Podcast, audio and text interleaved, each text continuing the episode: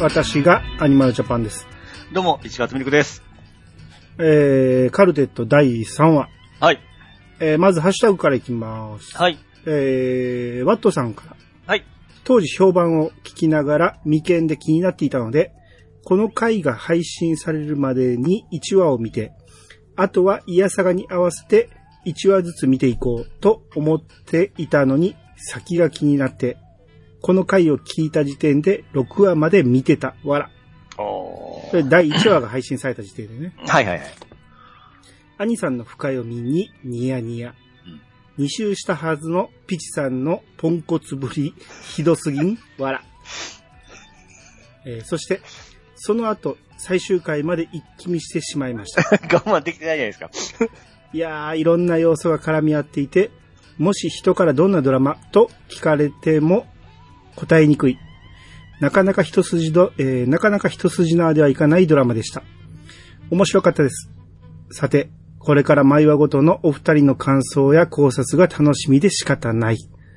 次、はよ、といただきました。はい、ありがとうございます。まあ、我慢できない気持ちはわかりますよ。はいはいはいはい。やっぱ先気になるし、はい。テンポがいいからずっと見てれるというか、うん。うん。思いませんか？そういうふうに。はい、思いますよ。はい。ワットさんに、が見てもどんなドラマだと聞かれたら、一筋縄でいかないドラマということなんで、これからさらになんかありそうな予感がしますね。ここにヒントを求めないでください。あ はい。はい。それはひ卑怯です。わかりました。はい。えー、じゃあ次、トヘロさんの分読んでください。えーはい。トイロさんがいただきました。えー、アニさんの1話ごと視聴して感想、考察をともに楽しもうぜシリーズ。えー、おっしゃると、おっしゃるように、週1で1話見れる時間があれば、共に楽しめるのがちょうどいい。今回は初の視聴済み作品ですが、ぼんやりとしか記憶がないので、同じように1話ずつ見て思い、えー見て思い出しながら、お二人の感想、考察をみぞみぞしたいと思います。はい、ありがとうございます。はい、ありがとうございます。トヘロさんはもう全部見てしまってるってことですね。うん。うん。まあ、その聞き方もありやと思うんで、うんもう先分かってるだけに僕らがトンチンカンな予想してたら笑えるでしょうし、はいはいはい。意外とピチさん合ってるやんって思うかもしれないし。どうですかね。はい。まあ、そういう楽しみ方をしてもらえばと。はい。えー、あと、えー、キミイコさんが、はい。これ僕が前回、アリスちゃんの LINE のアイコンが、はい。見方がようわからんと。うん。頭の上に何が乗っかってんのって言ってたんですけど、うんえー写真、画像を、え2枚載せてくれてて、うん1枚目みたいなポーズをしてるのではないですかねって言って、うん。まあ、女の子が斜め向いて、えー両手をちょっと開いてる感じ。で、リボンをした髪の長い女性が左を向いた横顔。はいはいはい。えー左右に広がっているのは髪ではなく腕。なるほどね。ハートマークみたいなのは2枚目のような胸元がざっくり開いている裾が広がったスカートを履いている感じ。なるほど。これはなるほどなと思いましたね。そうか。あのね、黒いところが紙じゃば思ってましたけど、手として見ればそう見えますね。ただ、キミヒコさんのこのツイートではまだちょっと見方がわかりづらくて、はい。え、それにしてもおかしいなって思ってたんですよ。どう、はいまだどう見てええんかなって。はいはいはいはい。この白い部分を服の胸の部分で、えースカートが広がってるように見る。あ、まあまあ、それは見えんこともないか。でもまだちょっとぼんやりやなと。うん。で、キミイコさんがさらにこれにも見えてきたっていうことで、はい。カーテシーっていう、えーカーテシーは、えー挨拶の一種、またはお辞儀の一種。あ、ヨーロッパの伝統的な、読んでんねん。はい、どうぞ。ヨーロッパの伝統的な挨拶であり、女性の身が、うんぬんっていう、はいはいはいはい。えースカートを両サイド持って、ちょっと、えー引っ張り上げて、頭を下げる、お辞儀。はいはいはい。これをカーテシーっていうらしいですね。えー、これよくね、アニメとかでは見よう見ますよね。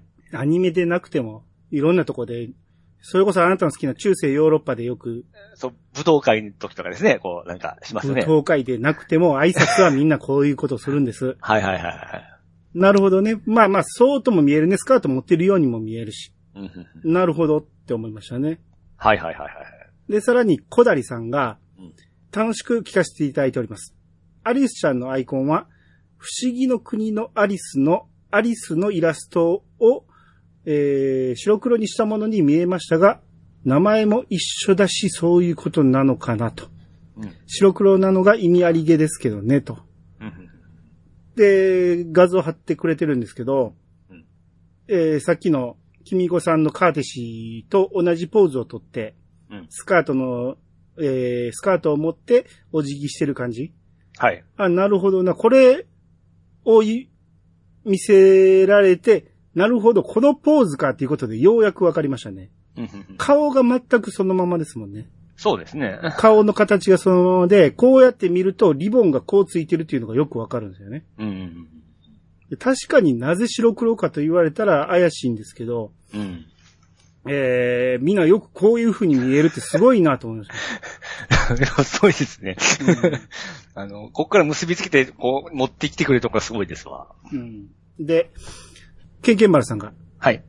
えー、兄さん、誰やねん、ツバメって、さっきから、って僕が言ってるこセリフに対して、ピさん、ビビ界のフィーリアみたいなことになってますよ、と。あの時ピチさんなんて言ってましたっけ？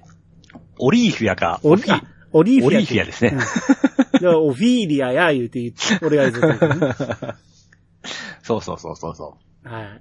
はい。で、えー、アマプラのオートスキップは設定で変更できます。えー、下記に詳しくありますのでご参考ください言うて。はい。えー、まあ、これ見てみましたけど、はい。そっか、これは止めれるんだと。うんうんうんっていうか、ここの記事を見てると、はい。去年の11月にそういう風になったって書いてましたね。ああ、新しい機能なんですね、ほんなら。割りかし。わあー前からそんな言われてたような気すんねんけど、うん。俺はネトフリがそうなってたんですよ。はいはいはい。ネトフリが、えー連続再生になってて、それが嫌やなと思ってたから、いじって止めたんですよ。うん。だから今は、えー連続再生にならなくなってるんですけど、うん。えー真似するようにアマプラもそういう風にししだしたってことかな。ああ、要はある、あるパターンですね。うん。あまあこれ、設定で切ることできますんで、皆さん調べて切ってみてください。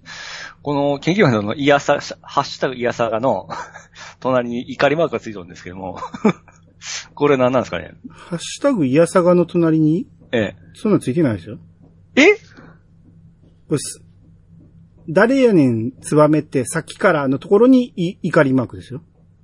いや、アマプラのオートスキップは設定で変更できます。下記に詳しくありますのでご注意ください。で、えーっと、リンク先載ってくれて、その隣にハッシュタグイヤサがあるじゃないですか。うん。その隣に怒りマークがついてるじゃないですか。ついてないです。ついてますって。え、その、誰やねん、ツバメってさっきからのところには怒りマークついてますか？そこついてないですね。じゃあそれが、えーバグってそっちについて、あー、そうなんですね。おもろ。おもろって。なんでここついてるんだと思って。ああ、はい。はい。えー、しげちーさんが、はい。もう、え、もう、ツバメって呼んでもらっていいっすよ。あ、一番絞り、おかわりっていうことで、はい。えー、スズメがね、はい。もう散々ツバメって呼ばれてたんで、もう、どっちでもいいですよと。もうおかしいですね。ツバメ、スズメ、ツバメ似てますもんね。似てない。ツバメ、スズメ、目だけやん。あの、リアルのやつも、あのー僕ちょっと見分けつかないんですけど、え、リアルのツバメとスズメの見分けがつかない？やっぱり、ツバメは黒い、黒くて大きいんで、ツスズメちっちゃいですね。大きさはそこまで変わらんよ。ちょっと一回りでかいかなぐらい。ツバメは黒ですよね。黒白ね。黒下の方はあったもんね、あったあったあった。似てないやん。なんかちっちゃめでなんか似てません？どっちも可愛らしくて。えそんなん言うたらいっぱいおるやんか、インコとか。そうね。うん、はい。一番絞りおかわりの意味はわかりますか？ビールの CM かなんかしてた、してたんでしょ？そうそうそうそう。えうんえ。確かにありますよ。今やってますわ、よく。あ、今そうですね。今やってますね。うん。君子さんが、はい。えーカルテット3話視聴。えー第2回の時点では間違いなのに、第3回見たら、ピチさんすごいな、っていう。何でしたっけ？え、わからないまあ、じゃあ後で。あ、はいはい。うん。えーケンタロウさんが、はい。えーカルテット第2話のと時点で、えーポンコツピチさん加速中、えー、竜がごとく、セブン外伝やったからエージェントって言いたいだけです、やーんって書いてますね。バレてる？あ、そうなんですか。バレてるあなた直前に見たものにえらい影響されますからそう、ね。そうね。すぐね、そう。ちょうどその時、キリちゃんエージェントやってんですよ。はい。それで、ちょっとかなり引っ張られてましたね。そのエージェントっていうのは何のエージェント？あのー、秘密裏に行動を起こすや、エージェントですね。だから、それはどっかの組織にそうそうそうそうそうね。えー個人の探偵が依頼を受けたとかじゃないんですね。そうです。組織からの命令ですね。やっぱりそういうことですね。はい。はい。あなたはそっちだと思ってたってことですね。はい、そうですね。はい。えー、で、パンタンさんが、はい。これのシルエットバージョンかと思いますっていうことで画像貼り付けてるんですけど、ドンピシャでこれですね。これ正解じゃないですか。せ正解というより、まあ今までのみんな正解やねんけど、ええ。完全に同じ画像を見つけてしまったんですよ、パンダンさん。どうして見つけられるんですかね？いや、すごない、これ。うん。完全に一致しましたね言っ。てますね。はいはいはいはい。特定犯、特定犯で、がは これ、パンダさん敵いました。怖いですね。すごいなって、こんな画像をよう見つけてきた。みんな似た感じのポーズを撮ってるのは貼ってくれてたんやけど、パはいはいンタンさんほんまドンピシャのこれやんっていうのを 貼ってきたから、すげえなと思いましたね。すごいですね。これの茶色の部分を黒にして、それ以外の服の部分を白くしたらほんまにこれですもんね。ですね。で、アリスちゃんがなぜそれをアイコンに使ってんのか。まあ自分がアリスやからっていうのもあるし、はい。えーブラックアリスだと言いたいのか。そんな意味合いも取れ,、はい、そうですね。取れないかもね。という。はいはいはいうんえートヘロさんが、うんバイオリンなどの弦楽器を指で弾いて、えー指で弾いて演奏することを、ピッ、ピッ、ピッツィカート、はいはいはい。ピッツィカートというそうですよ。はい。ドラクエ10のコンサートをオンライン配信で見たときも、エルトナ大陸などで流れる和楽器っぽい部分は、これで演奏し、えーこれで表現していると、杉山先生が説明しているのを思い出しましたと。うんなるほど。はいはいはい。まあ、弦楽器、えー要は弓みたいなんで弾く、うん。えー楽器でも指で弾いたりするっていう、それをピッツィカートっていう、はい。知ってました？これ知ってました。なんで言わへんの？あ、言おう思って忘れてましたよ。その忘れるか、そ。ピッチカード5もその音を奏でる人が最初5人組だったんですよ。うん。それでピッチカード5ってなったんですよ。うん。うん。いや、よかったな。で、カルテットの上がピッチカードですね。ん？カルテットが4、あ、違う、違う違う、ごめんなさい。ん？間違えた。いやいや、いい、いい、いい、ごめんなさい 何を。言ってんの？こういう変なとこに行くから言わんようにしとったんですよ。え、オッケーオッケーオッケー。なんだそら。まあ知ってましたよ。はい。はい。えー、っていうことで、えー、皆さんまだまだ、えー、ハッシュタグお待ちしておりますんで。お待ちしております。はい。じゃあ続き行きましょう。はい。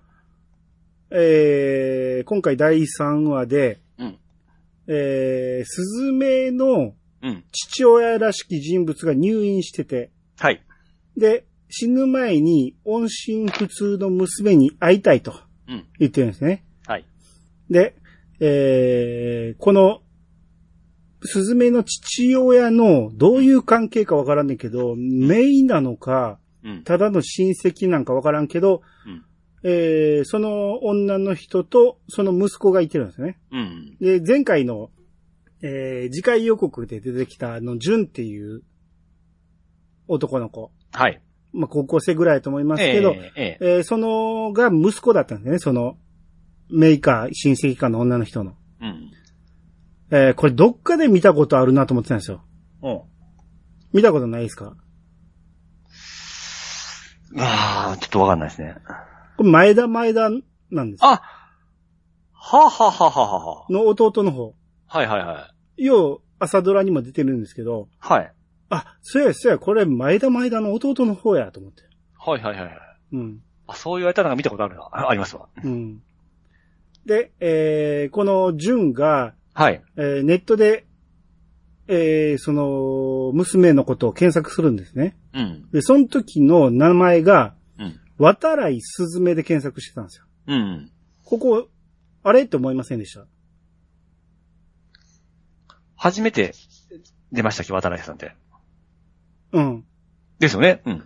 ですけど、うん。第1話では、うん僕、これなんて読むんでしょうかねって言ってた、うん。せぶきすずめって書いてあるんですよ。ほせぶきかよぶきかわからんけど、う。うん。えー、世界のせいに、うんえー、服ね、吹奏楽の服ね、はいはい。せぶきすずめっていう名字だったんですよね。せぶきうん。っていう。うん。やけど、ここで検索したのは、渡来すずめって検索してたんですよ。うん。うん。おやと思ってね。はい。まあ、だからこの父親の名前、名字が渡来だったってことなんですよね。うん。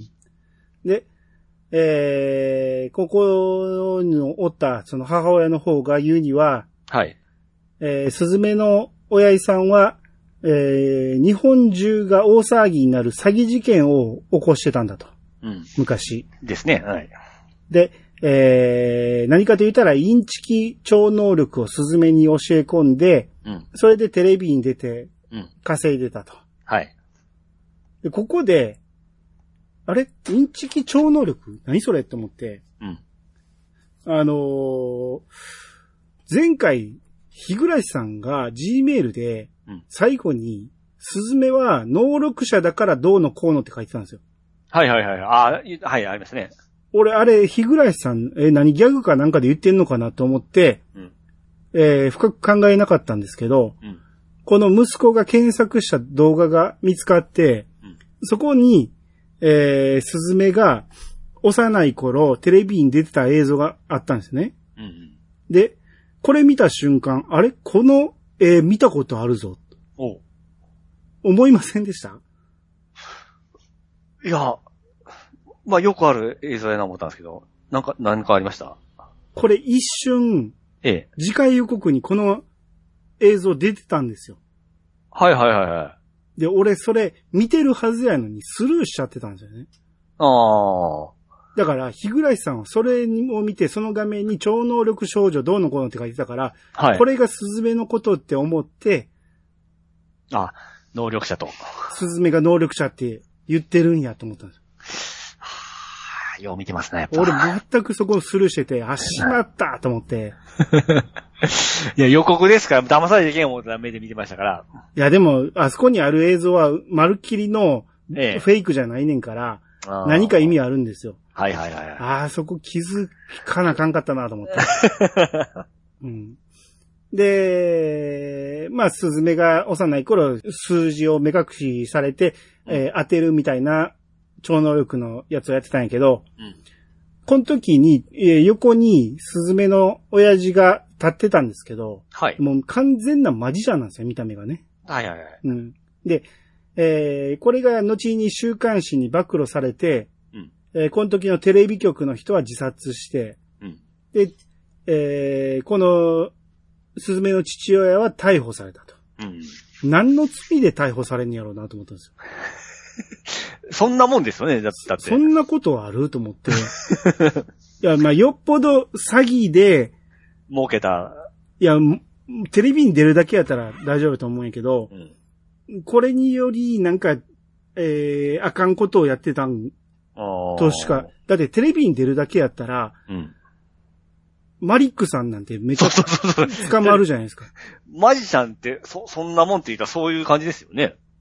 違う違う違う。マリックさん出てきたとき、ええーハンドパワーですって言ってたので。あれ、世間めっちゃ騙されたじゃないですか。え。はいはいはい。後に、しれっとマジシャンとして出てきたじゃないですか。俺らめっちゃ信じてたのに、あれこの人ほんまに超能力使うんやって。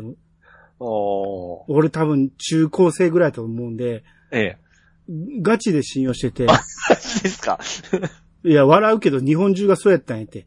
まあお大人の人はそうじゃないかもしれんけど、はいはあなたが今笑うのはおかしいって。い。いや、当時のマリックさん見てたら、うんみんな言ってたもん。次の日学校で、すげえな、マリックって、って、見た意味になってたもん。いや何か種はあるんだろうなと思ってましたけどね。いやいやいやいや。だってテレビ、が全く嘘って一切言わずに、ええ。今から私がハンドパワーを送ります。言って、ででんでんでんでんでんでんでんってやっててんから、それを、へんへんへんって今笑ってるピチさんは、ええ。後に知ってるから、忘れてるだけやねんって、アホやから。脳内容量が狭すぎて上書きされちゃうんやて。おー。で、そういうふうに言ってくれんと、今、はいスズメの父親が逮捕されるのおかしいやろが、通用せえへんやんか。はいはい、そうでね。なかったら、これを見た人だからええみんなう嘘って分かってて見たことになるやん。はいはいはい。すいません、すいません。はい。やろ？そうですね。ほんまに、もう話が通じん人やわ。まあ、とにかく、えー、そういう過去があったということが、もうオープニングでそうそうわかるわけですよ。すみ出生がちょっと分かってきましたね。出世。いやもう、あなた、言葉の選び方もうちょっと考えてよ。あでも、やっとすめちゃんの過去が分かってきたわけじゃないですか。はい。で、まあ、その後いろいろあって、えーはいアリスちゃんが、うんえースズメが家に一人でおるときに訪ねてきて、うん。まあ、お米を持ってきてくれたんですよね。はいはいはい。まあ、秋田米って書いてたから、秋田出身なんでしょうね。うん。えー、ただ、あんな思いもよう持ってきたなと思いますけど。一人でね。うん。車で来たとしても、はい。おろすの、あんな細腕やったら、まあまあ、満タン入ってなかったからね。うん。うん、そんなに入ってなかったんかもしれんけど。はい。で、えー、お礼にスズメがケーキを出すんですけど、うん。はい。そのケーキを二人で、まあ食べ始めて、うん。なぜかこの時お茶を、ペットボトルのお茶を出すんですよね。うん。あの、ケーキはちゃんと皿とフォークと用意してうん。出してんのに、なぜお茶ペットボトルやねんって思ってたんですけど、はい。その後二人の会話で、うんえーアリスちゃんが、なんで彼氏作らないんですかって聞いたら、はい。スズメが、なんでかな？告白とか苦手でって言ったら、うん告白は子供がするものですよ。うん大人は誘惑してください。うん。で誘惑はまず人間を捨てることです。うん。だいたい3つのパターンがあって、猫になるか、虎になるか、雨に濡れた犬になるか、はい。どれがいいですか？いい会話ですよね、この辺はね。そうですね。もう、知り尽くしてると、アリスちゃんは。この辺のこと。うん。猫になるかうん、虎になるか、濡れた犬になるか。もう、すっげえわかるじゃないですか、これ。はいはいはい。どういうこと？甘え方ですよね、いろいろな。全部甘えてんの？いや、その、手法ですよ。だからどういうことって言ってんの？え？猫って何よ？猫は気まぐれ。虎は？虎は強引。強引に甘えんの？うん。甘えさせろ、ガオーって。まあ、甘えというか、まあ、ちょっと強引に攻める感じですかね。やろ？だ甘えてないやろ？雨に濡れた犬は？もう寂しげな目でこう、うブルブルみたいな。猫とどう違うの？猫は、あの、甘えですよ。あの、これはかわいそうに見せる。犬はね。そう。犬はそういうことでしょ？うん。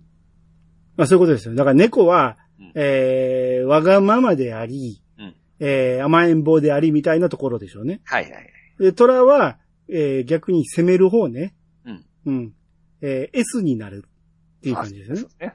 うん。で、雨に濡れた犬は、えー、それこそかわいそううん。な、その、守ってもらえるように、うん。だから甘えるというよりも守られ、守ってあげなきゃと思わせなあかんっていう、はいはいはい。この三つのパターンがあるってことだよね。うん。うん。で、どれがいいですかって言われて、スズメが、じゃあ、猫で、って猫言って。たはい。で、二人で床に寝そべって、はい。アリスが、まずお布団に潜り込みます。うん。あー、疲れちゃったって言って、スズメを抱き寄せて、うん。キスしちゃったらダメですよ。うん。いつキスしてもおかしくないぞ、の距離を作るまでが女の仕事です。うん。ペットボトル1本分の距離を保ってください。二人の顔の間に一本分、えー一本ペットボトルん出して、はい。だから、あの時飲んでたのがペットボトルだったね。そうですね。そのためのですね。で、えー女からキスしたら男に恋は生まれません。って言って二人で笑ってるんですよね。これうまいですね。いや、これほんまに、ええお、おっさんが考えた 台本とは思えないですよね。これすげえですよね。わかりますね。うん。じゃあ解説してください。え？わかるでしょ？そうですね。うんあのー女からキスしてきたら、うん。なんかこっちに部があるとなんか思う、思うって、なんか余裕が生まれるわけじゃないですか。そう思いますか？ええ。で、そのドキドキ感って言いますかですね。うん。うん。こっちから攻めていって、チューした場合のドキドキ感がやっぱりこう、あるわけですよ。うん。うん。そこなんでされるのはダメなの？されるのだったら、受け、受けはやっぱ良くないと思うんですよね。なんでよくないの？あなた好きって言ってたじゃないですか、もう。俺が、えあのされるキスはあんまり好きじゃないって言って、ピチさんは何言ってんすか？そっちの方がいいじゃないですかって言って、言ってたじゃないですか。よう言ってますね、ほんま。うん。いや、まあ、この流れではそうかな思ったんですけど。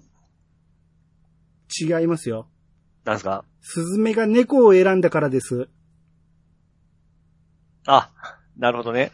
猫のパターンを見せてあげてるだけなんです、これは。はいはい。猫を選ぶなら自分からしちゃダメですよ。あなたは甘え上手にならないとダメだから、甘える姿勢でいった場合、自分からキスしたら男は引いちゃいますっていうことですよ。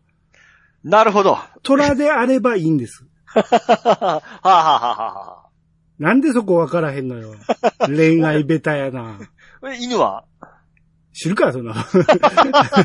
アリスちゃんに聞けや、そのはいはい。うん要は、まうんその、猫のパターンで行った場合、うんそうであって、S と M の関係を単純に当てはめるとね、うん。M の女の子は自分から言っちゃダメですよっていう。うん相手がお S やから。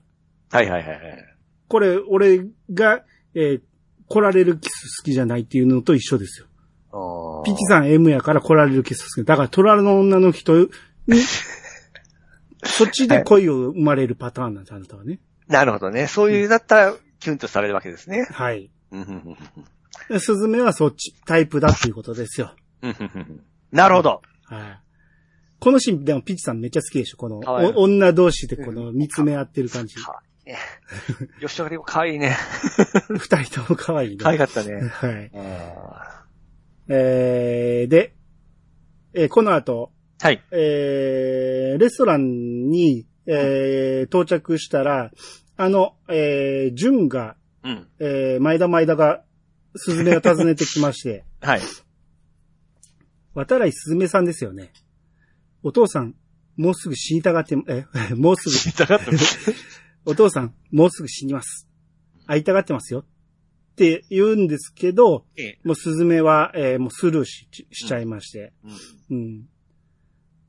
この時に表示されたのかなカルテットドーナツホールのホームページを表示して、はいまあ、。そこにスズメが映ってたからここが分かったってことなんだよね。ああ。どうやって来たんやろうと思ったけど、うん。まあこれを見つけたのもすげえなと思いますけど、まあネットでなんかいろいろ検索するとかみたいなこと言ってませんでしたっけ？してたけど、うん。あん時調べたんて、うん。渡来スズメですよ。このホームページに載ってんのは、ええセブキスズメですよ。そうですね。うん名字が違うスズメっていう名前だけで来てるんですよ。ああ、そうか。すげえ、こいつも探偵か。うん。ああ、そうか、そうか。うん。あ、えーちゃうわ。これは多分、うんレストランのホームページを見たんか。だからレストランに来たんや。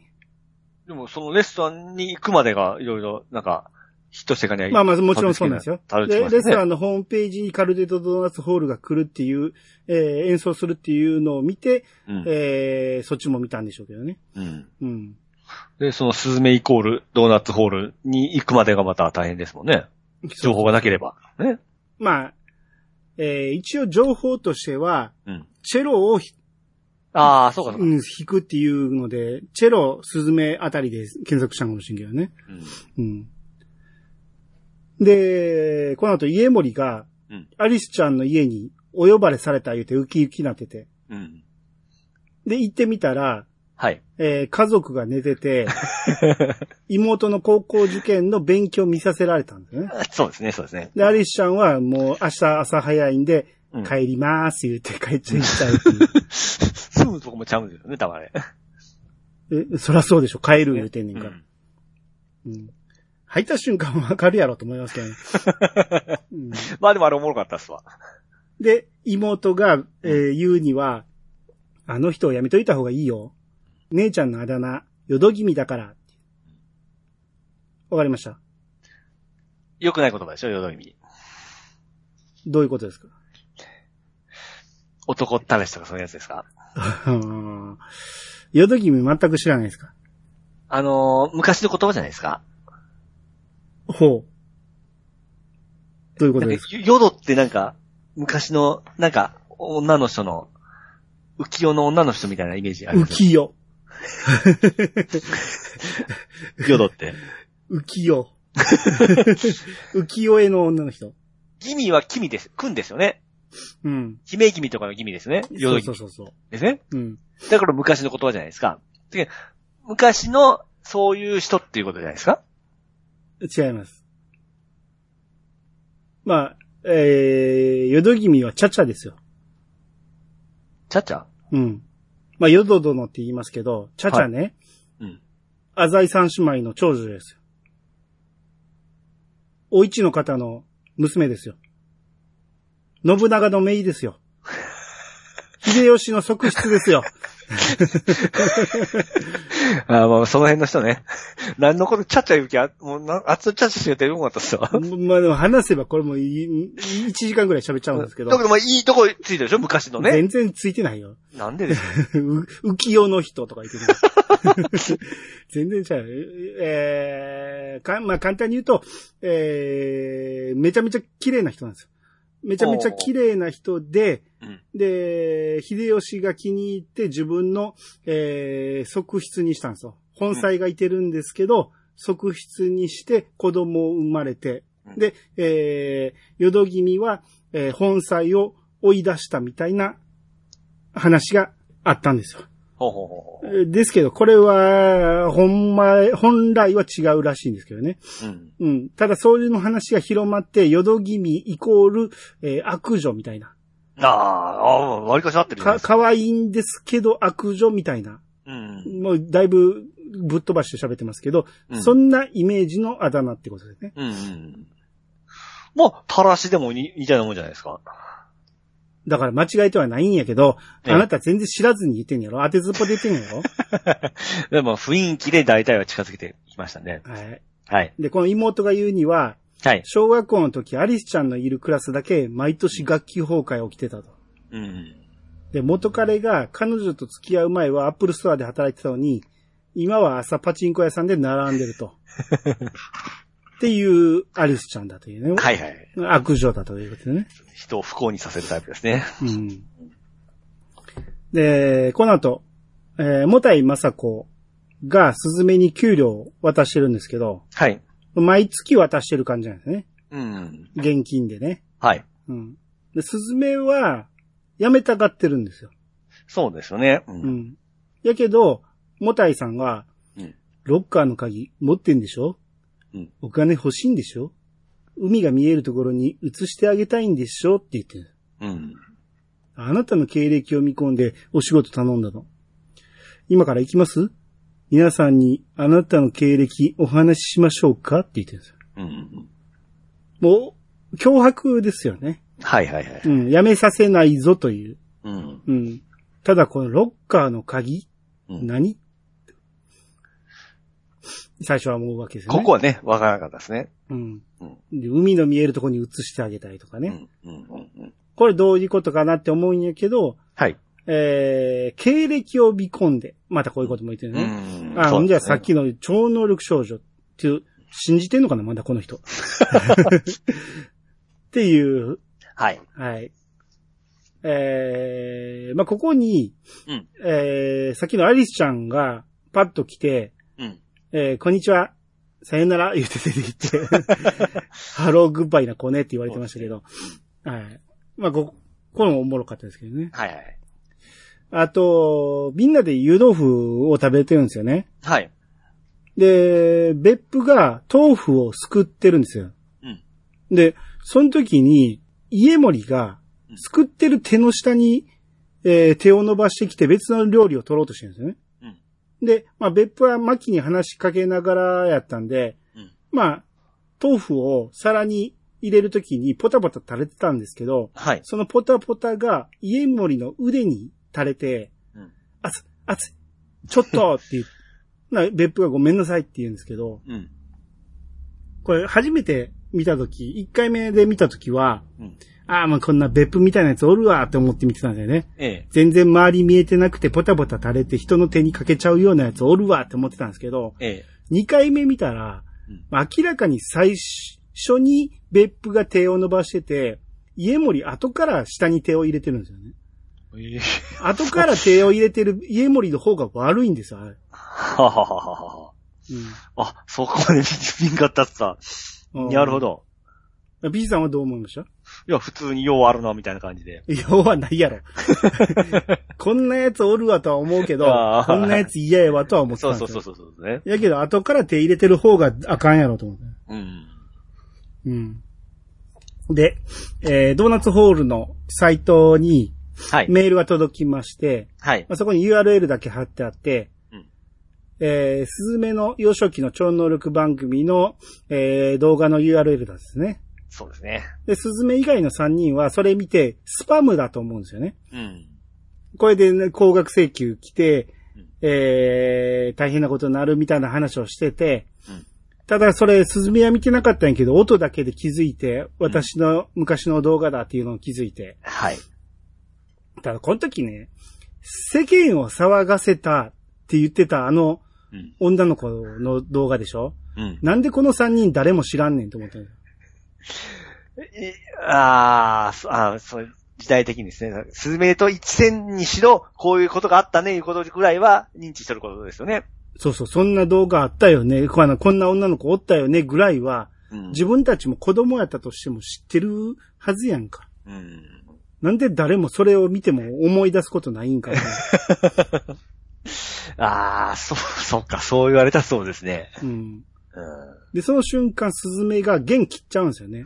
そうですね。あれね、ね。目の前で弦調調節してて、うん。まあ、うっかり力入れちゃったんでしょあの、みんなが見てるから。ええ。顔の真ん前でパチーンって消えてるのに音が鳴って、ええ。めっちゃ危ないと思うんですよ。ほうほうほうほいや、俺、チェロを、をあんな弦張ったことないから知らんけど、う。うん。ギターやったらめっちゃ危ないんですよ。ギターの弦切れるときにあの前に顔があったら。パチンってこう、顔の方に来るわけですね。はい。ほうほうほう。狂気ですから、弦、切れた 弦って。はいはいはいはい。あのー弦側じゃないところにおったら当たることはないんやけど、弦側におったら危ないから気をつけてねって最初言われてたんですよ、僕もギターやり始めた頃。はいはいはい。こっちおったらほんまに顔刺さるよって。目刺さったら失明するよみたいなこと言われてたんやけど、うんほんまスズメ目の前で切っちゃいましたね。で、そのスズメはまあ、それぐらい動揺してたっていうのはわかんないけど、ええ。他の人もそこを全然突っ込まずに、うん。え8600円とかいう、それだけで済むんやと思って。でもあの、マキさんだけはなんか、すごい、親身な顔で見てましたよね。あ、そそうです、その、そのシーンの後。元気った後に、その会話の前後だったかな？どっちかでマキさんだけは、スズメちゃんのなんか、すごい親身な顔で見てたんですよ。う。ほんまに？ほんまです。でも確認するよ。いや、言ってください。何分ぐらいやろ？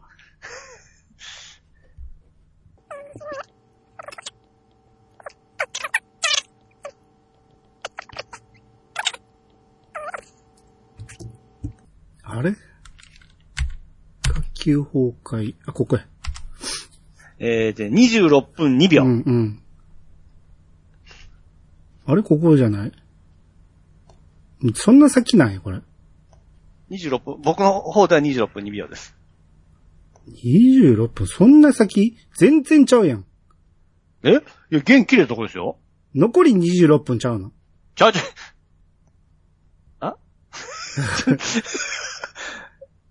全然ちゃうよ。そうかもしれないですね。うん。わかるやん。もっと、あ合わせたら、踏んでるやろ？うんちょっとこれ、ないねん、そのシーンが。ええそんなことないです。元気出るとこ来ました？だからそこを見てんねん。それがさ、ないねん、弦切れるところが。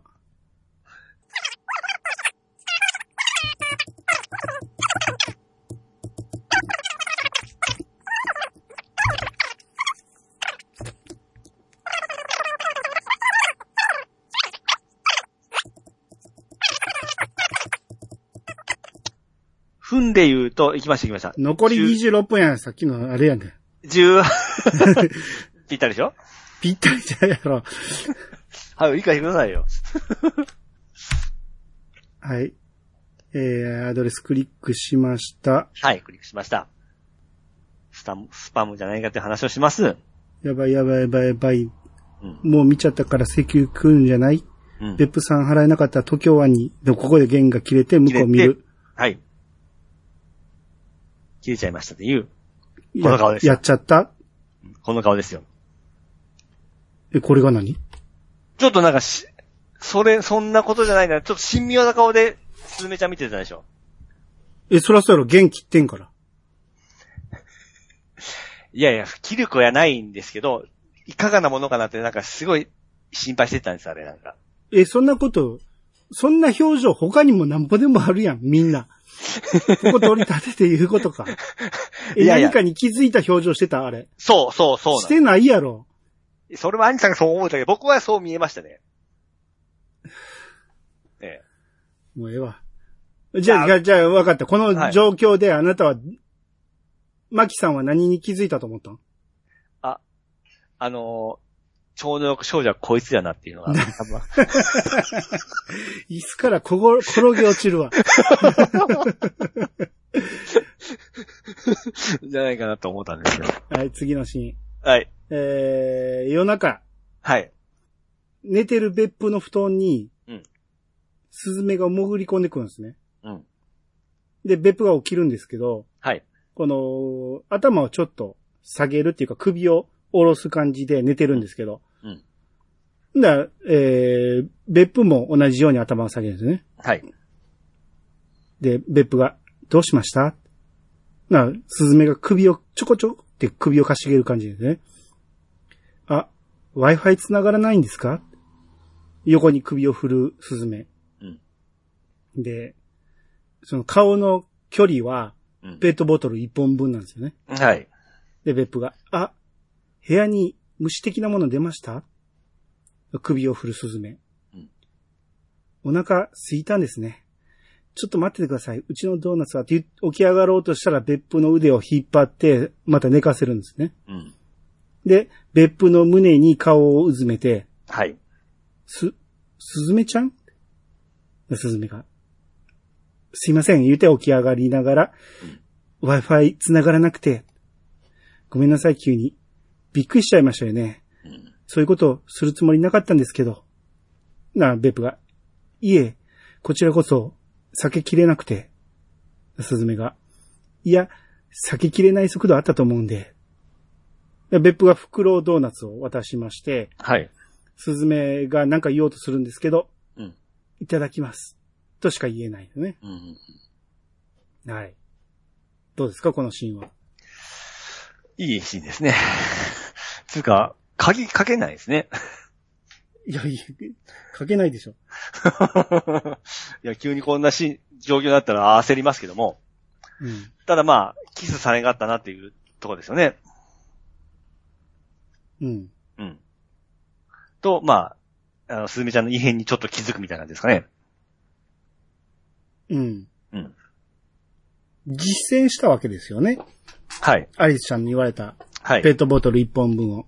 うん。で、いつでもキスしてくださいよの状況は作ったんですよね。はい。だけど、伝わらなかったんですよね。うん。で、Wi-Fi 繋がらなくてすいませんって言って。うん。Wi-Fi が繋がらなかったんです。はいはいはい。で、えー、まあ、ふドーナツ渡されて、呼び止めてなんか言おうとしたんやけど、まあ、いただきますしか言えなかった。はいはい。うんスズメからは言えないんですよね。うん。うん。俺、前回言いましたよね。スズメは別府に惚れてるって。まあ、まあ僕も思ってましたけど、はい。ようそんなこと言えるな。でも急展、まあ急展開がすごい、ぐっときましたね。ちゃちゃちゃちゃ。ちゃちゃちゃ。話流すなよ。あなた言いましたよね。別府も家森も好きじゃないと思うって。え言い切りましたよ。で、その後、俺の説明を聞いて、俺に乗っかろうとしてきただけですからね。降ろされてましたけどね。そうですね。はい。はい俺が、やっぱりスズメは別府のこと好きでしょうって。うん。それをマキは見抜いてるんですっていう話をし言いましたね。た。はい。大当たり。当たりました。なんでそこスルーっと流していくの？間ち悔しかっ、まあ、間違いないですよ、ここでね。た。ちょっと悔しかったんでね。はい。はい。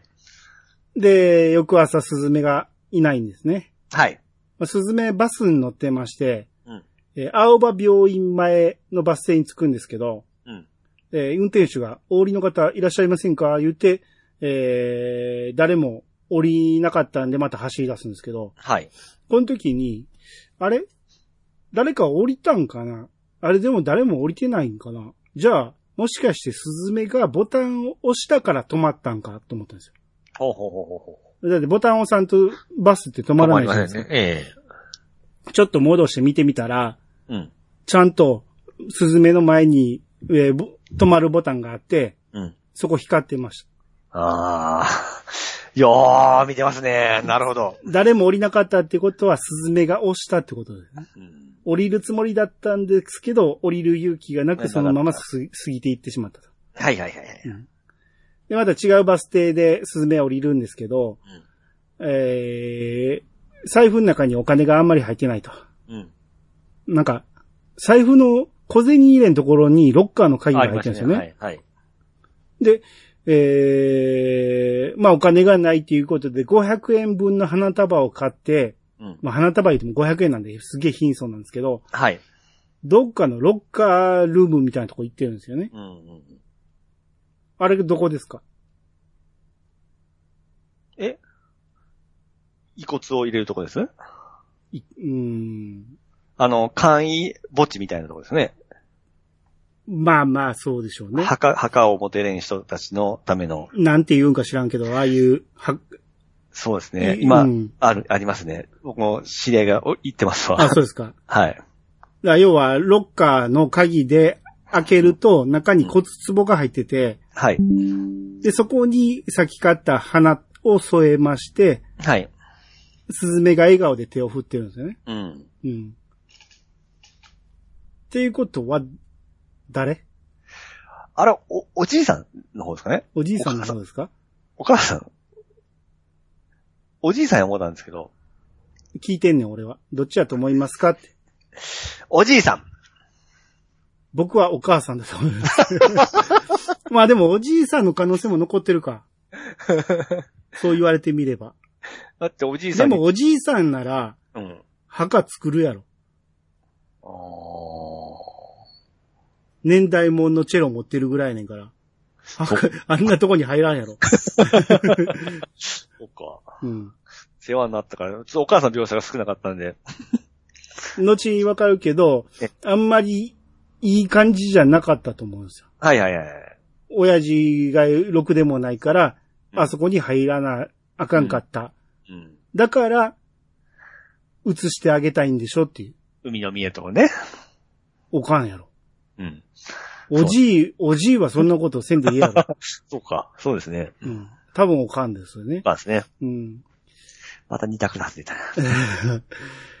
で、家に、はいえーマキが一人でおったんですけど、うそこに電話かかってきて、うん。で、スズメの父親が入院してる青葉病院に向かうんですよね。はいはい。まあ、多分、危ないってき電話かかってきたんですよね。うん。電話番号知ってんねんやんって思いましたね。まあ、ドーナいつ知ったんや。そのドーナツホールの、あのーそれ知ってんやったら、いきなりレストラン行かずに電話しろよ。まず。アポイント取ってこいよ。まあ、順番がちょっと逆でしたね。で、スズメの父親は、はい。なんか、マキがつくと、うんなんか一旦呼吸が止まってたんですけど、また、えー息が戻ったと。うん。えー娘に会いたいんじゃないかということで、うんえーこの世に戻ってきたんじゃないかっていう話なんですね。うん。うん。で、えーその親戚の女の人おったんですけど、はい息子呼びに行くって出て行っちゃいまして、うん。えー、マキが取り残されるんですね。はい。で、その父親の目が開いて、うん。マキの方を見て口パクパクしてて、はいはいはい。マキさんどうしていいかわからんのですけど、うんなんか言おうとしてんのかな思って近づこうとしたら、看護師が、あ、止まっちゃったかも。先生呼んできますねって言って、出て行っちゃうんはいはいはい。取り残されたマキちゃん、うんマキさんマキさん、はい。と、えー父親の遺体、うん二人きりになっちゃって、うん。もうど、ど、なんかもうどうしていいかわからん感じなんやけど、うん。もう目開いてこっち見てるんですよね。なんか、そんなシーンないんやけど、えなんかあったらすげえ気まずいやろうなって想像しちゃいましたねえ。。そうですね。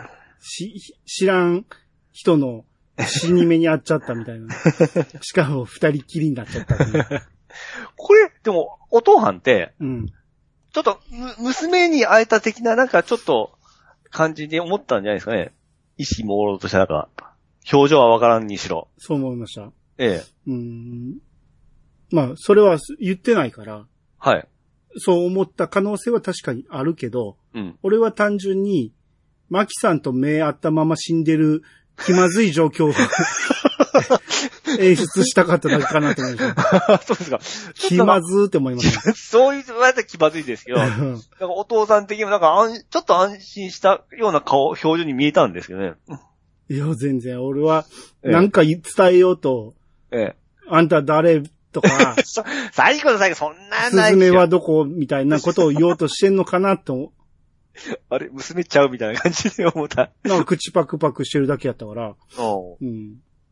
とにかく気まずいっていう状況を作りたかったら、目があったまま死んじゃうみたいな、と思いましたよね。ああ、僕はまあ、そっちじゃなかったですね。うんうん。で、この後、えー、あの息子のジュンが、はい。マキに、あの人とか言って、うんえー、例の動画を見せてくるわけですよ。うん。なんでやねんと思いましたけどね。必然性がないやんか。ええこれで、僕あの、最初に、マキさんが、あの、あ元気切った時に、あのー、すずめちゃんのことも、あのね、理解しとるかな思ってた、思ってたんですよ。うんマジシャンであることね。うん。全然違ってましたね。今ここで知った感じですそうね。そうそうそうそうです。うん。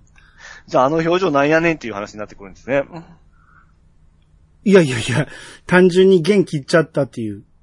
表情ですか？ああの子大丈夫？みたいな。あー、ちょっと深読みしすぎましたね。深読みもなんもないと思うけど、うん。あのーこの、前田前田が、はい。あの状況で、マキさんに、スズメの過去をわざわざ知らせる意味って何やねんって、思ったんですよ。はい。で、結果として、うん。ストーリーを進めるためとしか、まあ、まあね。明らかにおかしいですからね。うん。で、この後検索した結果見つかった言って、ブログを見せてくるんですけど、はい。そこに、えー、スズメのことをツバメって呼んでる、えー、OL さんが、えー、書いたブログが出てくるんですよね。はいはいはい。え？初耳みたいな言い方するけど。そうです。ここですよ。何？ツバメと勘違いする、したやつでしょ？え、勘違い？いや、違う違う違う違う。ツバメ、ツバメって言われてますよね。はい。スズメですもんね、ほんまの名前ね。はい。うん。こんがらあるわ。え？これ言われた時に、ええ。びっくりせんかった？いやいや、僕ね、あれ、どっちだったっけ？どっちがってんじゃんって、ちょっと僕がこんがらがりましたわ。いやし、えこれのシーンが出てきたときに、え、ええ。あれ、ピチさん4話見てたんちゃうのって思ったんですよ。でないと、スズメのことツバメツバメ言うのおかしいなと思うんですよ。ああ、そういうところ？そうそう。えー？って思って、はいはいはい。ただ4話見てたらあの発言にはならんなっていうことばっかりやったから前回はね。ええいや、4話ちゃうか。今回3話か。はいはい、そうね。えー、3話を見てたから2話の時にスズメのことをツバメツバメって言ったんかなと思ったけど、えまあ先を知ってる話し方ではなかったから。え。そこまで勘ぐりましたか？だっておかしいもん。こんなにドンピシャで、えスズメのことをツバメって、ツバメかっこカメって書いてるえ。ええ。ブログが出てきたから、びっくりしたんですよ。そうそうそうそうそう。いや、完全にただ言い間違いですけど、はい。ま間違うんですよ、やっぱりね。間違えない。間違えて書いたわけちゃうよ。あまあそうですけど。本名書かれへんからツバメって書いたそうそうか、ツバメかっこカメって書いてましたよ。だからまあ似て、似とるわけですよ、やっぱりね。似てはないよ。いや、その人もまあ、いつけれんからそういう形でつけとるわけでしょ？連想しやすいようにね。連想したらあかんから違う名前に変えてんねやろ？アホちゃうか？なんで連想しやすいように仮名を似て、似させんねんな。でもまあ、ね、ど読者の我々としてはちょっと、ね、結びつきやすいじゃないですか。え？じゃあ、うん。ツバメとすね。おまあ、つ、名前、鳥の名前やからね。うん、そういう意味ではあれやけど、そそうそういうことを言いたいんじゃなくて、ピッツさんがあまりにもドンピシャで当てはまったからおかしいなって言ってるわけ。で、このブログに何が書いてたかというと、はい。4年ほど前に入社し、入社してきた、この明るいけど人付き合いの悪い子、うん。これがツバメちゃんだと。はい。で、会社の誰かが、ツバメちゃんを名前で検索したら、うん超能力少女の動画が出てきて、会社のみんなにバレちゃったと。うん。あのツバメちゃんはあの時の少女だったんかと。うん。で、それ以来、ツバメちゃんのデスクに出ていけって書かれたメモが毎日置かれるようになったと。はいはいはい。で、そのメモが毎日毎日置かれて100日ぐらい経ってから、ええ。一身上の都合でやめていったと。うん。で、ツバメちゃんに謝りたいけどどこにおるかわからんし、うん。えー探されることを何よりも望んでないだろうと。うん。うん。えーっていうブログを、前田前田が見せてきたんですよね。はいはい。なんやねんと思いますけど、ええー、まあこれで、まあ、スズメの過去が分かりましたよね。そうですね。知らされ、えー知らされたくない過去をね、あのー 伝わ、伝わ、伝えられるというね。はい。うん。まあ、でもね、うん。あの、超能力少女としてテレビで世間騒がせた父親が捕まったとしても、その子に出ていけって言うか、わけわからんですよ、あれね。いや、すげえ嫌な子とか、不気味な子ならまだしも、うん。普通に明るくて可愛くて、人、人付き合いこそ悪いけど会社で仕事するには全然問題ない子やで。うん。なんで出ていけ出ていけって毎日デスクにメモ書くのそうそうそうそう。そんなにひどいことしたんかっていう話になりますよね。ひどいことをしてたとしても、今普通やったらもうええやんと思うんやけど、うんなんでみんなが寄ってたか。ししかも一人だけそういうやつがおったとしたら、うん。わからんことないわ。あそういうことをしたがるような、あ。はいはい。性格悪いやつもおるやん。ええなんで会社みんなで、毎日順番に書いていくの？ねえ、これはね、うん。ここはちょっと無理あるなと思いましたけどね。あうん、まあ、とにかく、えーこういうことがあって、スズメは、えー過去のことがバレると、その場に入れなくなるっていうことを繰り返してきたっていうことが容易に想像できるってことですね。はいはいはい。で、えーそれの話を聞いた後、マキが、うんえー病院を出たら、えー道挟んで向こう側にスズメがおって、はい。何か思い悩んでるんやけど、結局病院に入ってこず、えー離れていこうとしてたと。うん。えー、マキに気づいても、止まることなく歩き歩き続けるんで、うん。えー、マキが腕を掴んだんですね。ここはあれですね、最初ちっちゃい声でしたけど、いきなり大きい声になりましたね。聞こえてないと思ったからでしょ まあ、それもあるんですけど、まあるけど、最初戻ったって思ったんですけど、そんなことないそ。れは意味ないんですかねあのあのちっちゃい声が意味ないですかね知らん。あるかもしれんけど、アニさんが、あ意味があるかもって言ってたんで、ちょっと引っかかったんです、僕。そういう意味ではない。あはれは何か声が出せなくなる状況があったんじゃないかっていうい意味ですよ。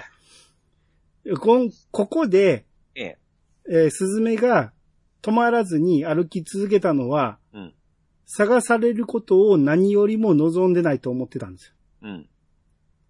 ここにマキがおるっていうことは、自分の過去がバレてるってうん。気づいた。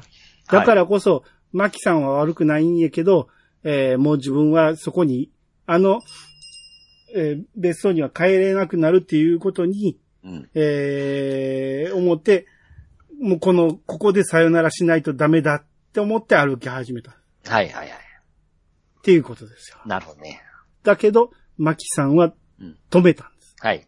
他の人と違うんです。うん。で、二人で蕎麦屋に入って、うん。なぜか二人ともカツ丼注文するというね。うん。で、マキさんが、えー、食べたら病院帰るかって聞くんですよね。うん。でスズメなんか必死にごまかす感じでうん話をそらしてるんですけど、はい。なんか、えー、ビールのポスター見て、なんか、うん。えー、あ、ボーダーだ、みたいな。まあ、序盤にボーダーの下りあったんですけど、うん。えー、あの水着もボーダーだと。で、あの、うんよくあるビールのポスターじゃないですか、ああいう。ああ、そうですね。ビああいう店ありますね。うん。うん多分、えー、キリンビールを、あ、キリンかなでも、ペガサスビールって書いてたから、うん。まあ、キリンをもう想定して書いてるんだよね。うん。同じ馬みたいな感じ、書くはいはですね。い。うん。うん。あれなんかもうちょっと意味あんのかな思ったら、出てる、映ってる女の人も誰かわからんままでしたけど。うんね。うん。あの人もしかして、うんこの最後の映る写真の人かな？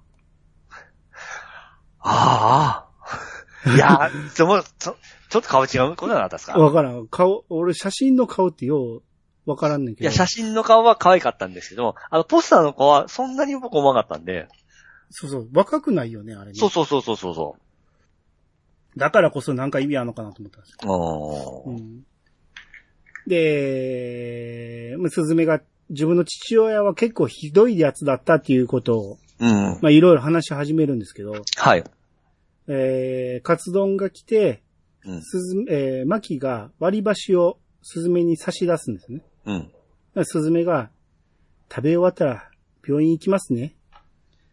病院、怒られるかなダメかなうん家族だから行かなきゃダメかな行かなきゃって言ったら、えー、スズメが、マキが割り箸を差し出したまま、えー手が止まっていることに気づいて受け取ろうとしたら、うん。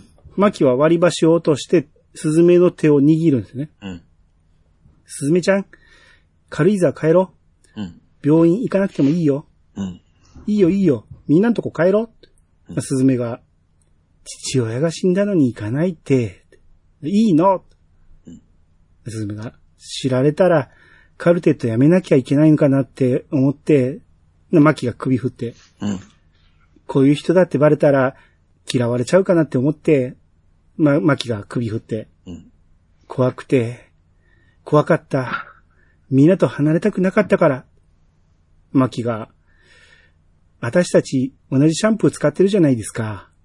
家族じゃないけど、あそこはスズメちゃんの居場所だと思うんです。うん髪の毛から同じ匂いして、同じお皿使って、同じコップ使って、パンツだってなんだって、シャツだってまとめて、一緒に洗濯機に放り込んでるじゃないですか。うん。そういうのでもいいじゃないですか。で、二人して食べてるんですけど、はい。泣きながらご飯食べたことある人は、生きていけますっていう。うん。いや、いい、いいセリフですね。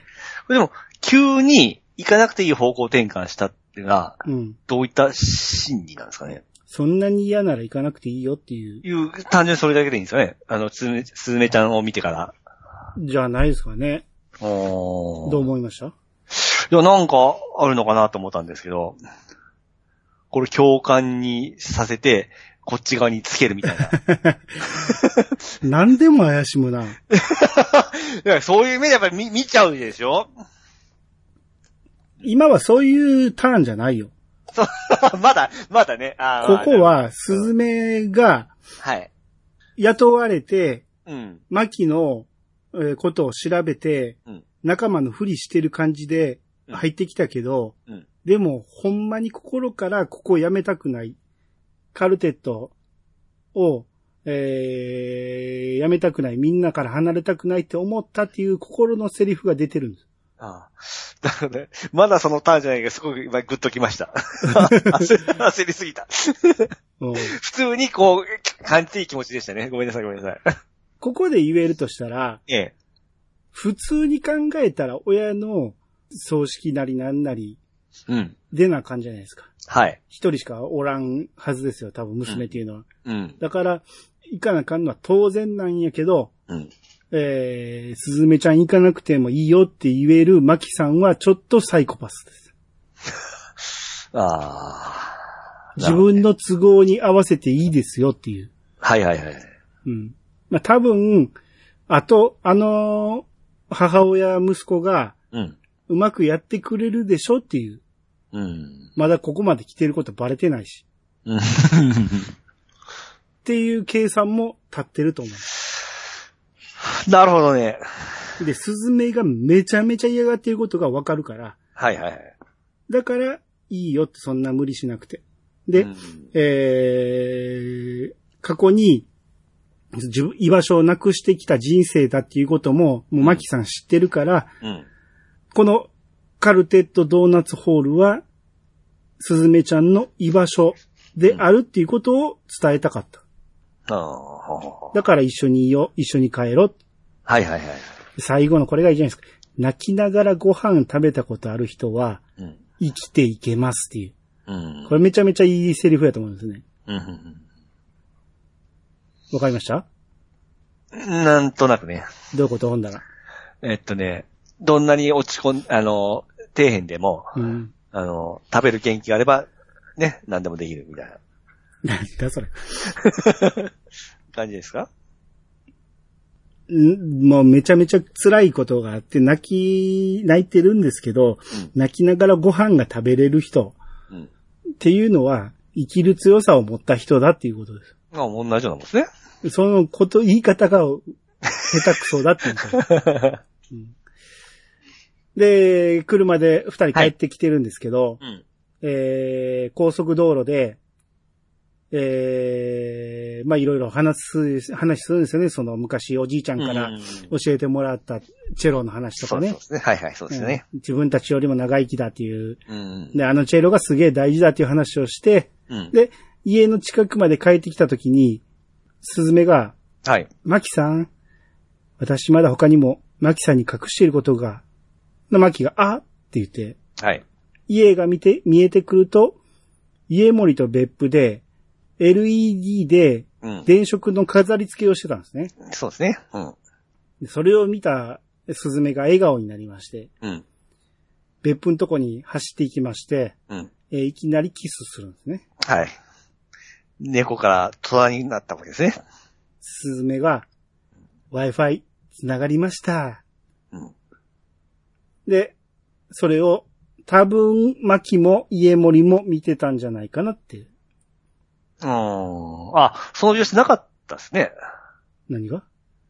二人だけ、二人きりでしたっけあれ？う、うつ、あの、キスシーンはね。うーん。やけど、はい。その直後のシーンでマキが振り向いたら、あって驚いてる。うん。家森もそっち見て驚いてる。っていうシーンがあったんで、多分、見、見てたんじゃないかなってう。ん。ここで Wi-Fi 繋がりましたがいいじゃないですか。ああ。ベッドでは繋がらんかったんですけど、はいはいはい。ここでは繋がったんだ。うん。ただ、まあ、キスはね、向こうから、えーさせないといけないのが、まあ、こっちがしちゃったということですね。はい。うん。トラパターンになったってことでしょ。うん。俺が言ったんですけどね、トラになるっていう。でも、でもその場合は、あのー、別府はこっちに振り向かない可能性はあるわけでしょ？え、猫だったらね。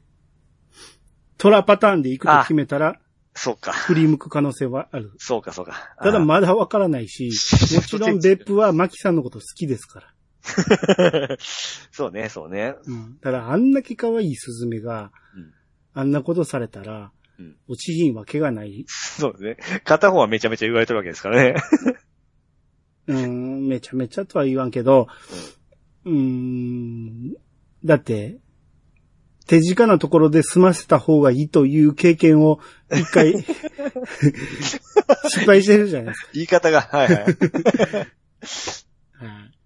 うーんまあ、この二人の行方はまだわからないですけど。はいはい。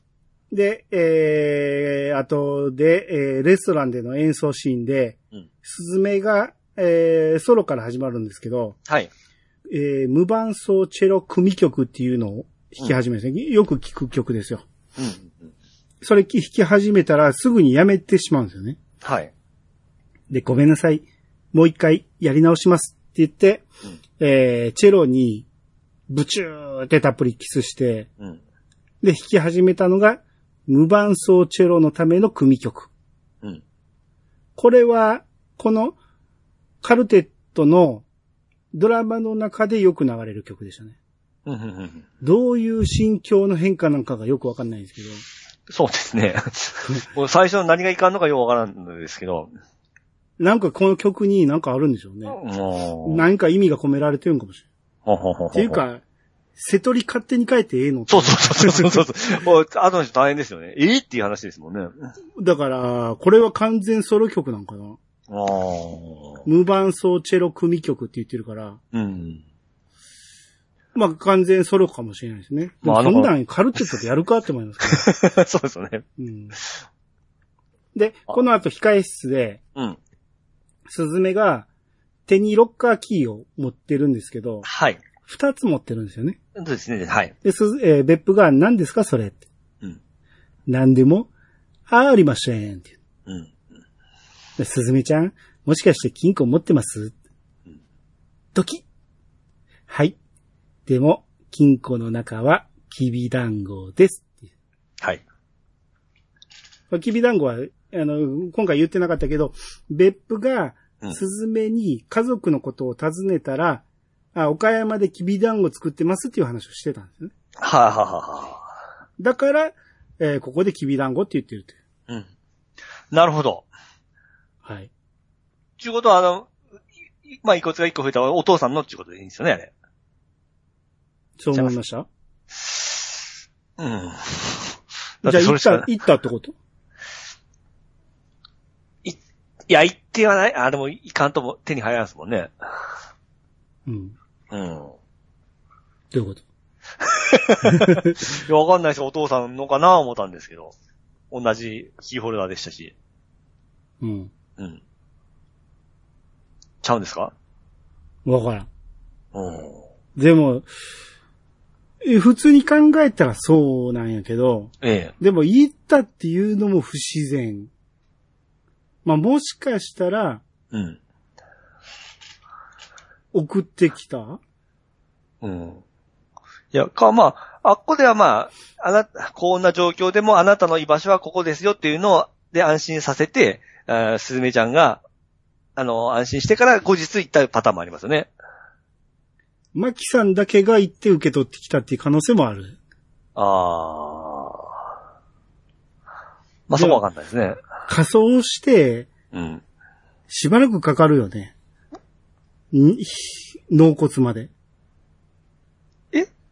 え？だってその日にもらえますよ。その日に、ええ。お通夜から全部終わんの？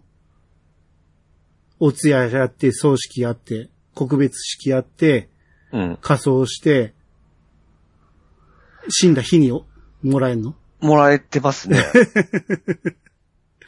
あ、死んだ日ではないですよ。死んだ日の次の日ですかね、大体。次の日なんや。ええ。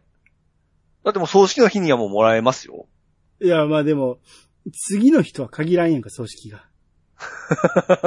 まあまあ、事情がありますけど。うん。その告別式の日に、全部済ませますけどね、初7日まで済ましたりしますけど、ああ。やけど、えー、そうやとしたら、うん。もう一回行かなあかんやんか。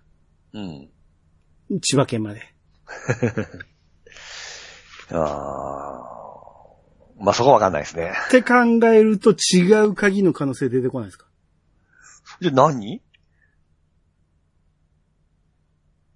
きび団子の金庫うん。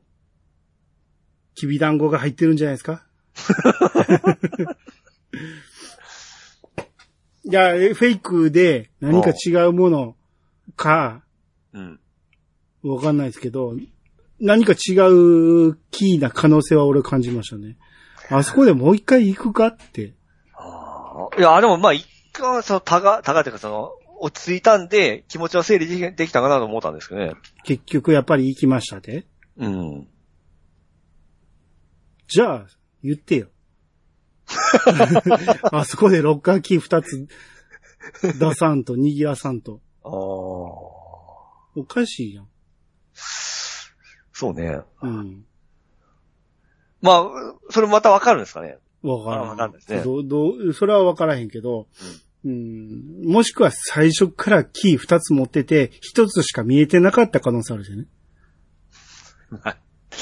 ええいや、ちょっと、すげえ、あからさまにわかるように2個見せましたけどね。ちゃうやん。最初から二つあったんやけど、二つ目が見えてなかっただけ。うん小銭入れんとこに入ってたじゃないですか。いやだから小銭入れんとこに入れる？ー、入れないですけどね。めっちゃ汚れるよ、小銭入れんところ。邪魔やし。一応は大切な鍵ですからね。うん。うん。だから、あの、ちょっと深さがあったじゃないですか。あはい、あのはい。小銭入れ。だから角度的に一つしか見えてなかっただけで、うん。もう一つは、誰？おじいちゃん？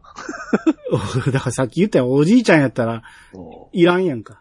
うん墓立てるでしょ。いや、でもそれも立ってる話ではないわけですから、わからないんじゃないですか。だって、おじいちゃんやとしたら、うん。あの娘おるやんか。うんなんでスズメが持ってんのよ。そうね。うん。うん、でもお父さんお母さんしか考えれんすけどね。う。うんん。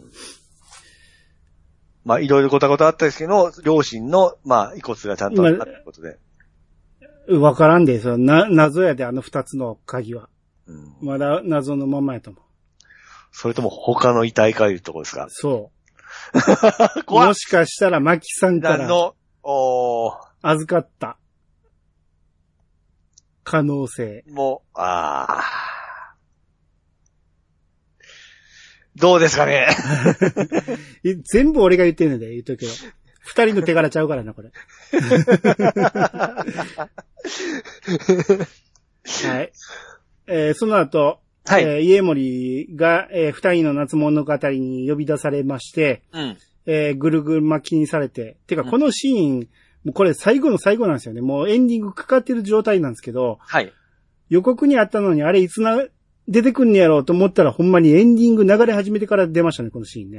そうですね。ぐるぐる巻きにされて階段の長い階段の上で寝かされてるんですね。うん。で、二人の夏物語が、ショベル気になった？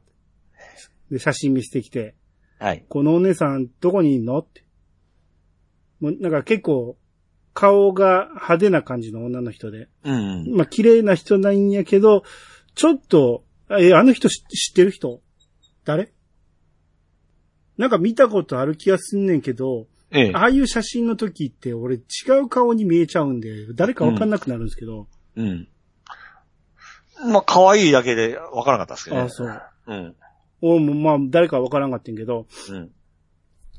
家森が、もう僕、この人に愛情ないし、知ったことじゃないからって言って、うん。蹴り落とされそうになるんですけど、っ うん。ていうことは、うん。付き合ってた、もしくは、元奥さん？元カノで、やばい人の、やばい人経由の元カノに手出したとかそんな感じじゃないですかね。の可能性はあるだけで、はい。決定したらあかんでしょ、それは。ああ、まあそうですね。あの、あなたね、一つ思いついたら、それって、それ以外に考えられなくなると思うけど、いろんな可能性のうちの一つやからね。それああ、そうそうそう。うん、それは間違いとは言わんけど、そうとは限らない。僕の案ですね。僕の案っていうか、僕の思それった、誰でも思うの。第一案や、誰でも頭に。最初に浮かぶやつや。他の可能性ないかなって探るんみんな。ああ、はいはい。はい。で、まあこれで終わるわけですけど、はい。えー今回どうでしたか？まあ、すずめちゃんの、えー出生が分かって、うん。ね。あのーエージェントではなかった、うん。エージェントではなかったですね。敏腕な。え、うん。それは前回分かったやんか。敏腕なエージェントはありませんでしたね。はい。まあ、マキさんとの距離がぐっと、えー、近寄った回ではありましたね。えーそれよりも、ベプ君との距離の方が近づいたやろ。まあまあ、そうですね。うん。あのね、そうや、えー、マキさんが、えー、仕事で、えー、自宅で執筆の仕事始めてから、うん。ボイスレコーダーを置いとったじゃないですか。うん。あれにちょっとすみちゃんビビったシーンがあったじゃないですか。はい。あれは、ただの匂わせですかね。どういうこと？え？あ、バレたとか思うてからなんか、ちょっと焦ったような感じだったんですけど。スズメが？うん。うん。で、それで自分の貼ってたボイスレコーダー見に行ったら、あった思って回収したじゃないですか。うん。あれ、マキさんが、あのー まあわざと同じの使って、撮ってるの知ってるよみたいなアピールじゃないかなと思ったりもしたんですけど、うんそれまた考えすぎですか？なんで俺に聞くの？それは可能性の一つやろ俺だってそれは思いましたけど、ええ。可能性の一つとして頭に留める程度やな。あー何も決定的な証拠はないし、あー。まあ、そうだね。可能性、僕も思った可能性の一つですから。うん。そうですね、言っちゃいけないですね。そういう可能性がありますね、ですね。そうですね。うん。うん。そう、言い、言い切っちゃいかん、言い切っちゃいかん。はい。うん。いや、まあ、言い切り、言い切りたかったら言い切っていいと思うんですよ。はいはい。うん。そんなとこで？うん。なんかね、ちょっとあの、あれさ、あの子、えー、アリスちゃん。うん。あれちょっとほんまちょっと怖いですね。な、今回もなんか、あれ、別府に近づけさせるための、なんか、引き金を引いたのもやつかな思ったりもしたんですけど。すげえな。で、あと、あのあれあれ、えー、あのメール送ったのって誰や思います？つばめちゃんの、あのー過去のそのメールをドーナツホールのサイトに送ったじゃないですか。うん。ツバメちゃんの？つ、つばめちゃんの過去の、スズメやろ？あ、すずめ、すずめちゃんの、あれね、え誰やと思う？僕アリスさんや思うんですけどね。マジで？だってあの、あれあれ、えー、つばめ、すずめちゃんと、えー、お母さんが打ち合わせしようじゃないですか、報告会ね。うんあの時に出会ったじゃないですか、こんにちは、さよならで。うん。あの後にすぐメール行ってましたから、うん。あいつ、知っとんやないですかな、思って。うん。うん。あの、タイミング的には僕、アリスちゃんかな思ったんですけどね。で、もたいまさこと繋がってると。繋がってるか、あのー二人が繋がっとるのを知っとる。うーん。第三者だと。そうそうそうそうそう。で、うん。なぜ、うん。アリスちゃんは、うんスズメの過去知ってんの、それはわかんないですけど、まあ、有名だったらそこそこ知っとんじゃないですか？年齢的に若いですかね？若すぎるやろ。赤ちゃんの頃でしょ。うーん。それはちょっとわかんないですけどね。うん。うん。まあ、爪が甘すぎますよね。あ、でも、あれ、え、アニさんはどんな感じでした？あの、メール送られてきた。ああ誰とか俺は前田前田としか思えないですよね。ああ。ただ、ただ、ピッチさんに言われてハッとなったね。そう言われてみれば、前田前田じゃない可能性もあるなと思いました。あ前田前田は眼中なかったですね。普通に考えたら前田前田なんですよ。でも、あれですね。それやったら、一言添えるでしょ？一言添えるし、よう考えたら、うん。あれ送ったところで何ってなりますよね。うん。なぜそんなこと知らせたいのって思うから、うん。じゃあ、あれを知らせたいのは、もたいまさこなんですよ。でも、もたいまさこ、それ知らせてしまうと、うん。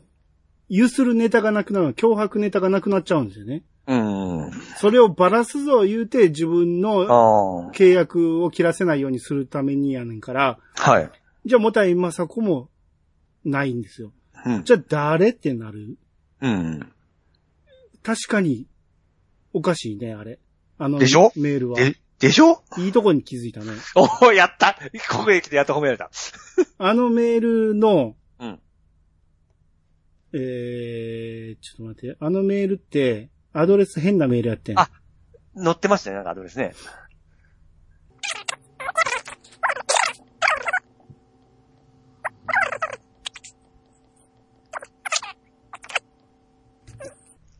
えー、メールアドレスね。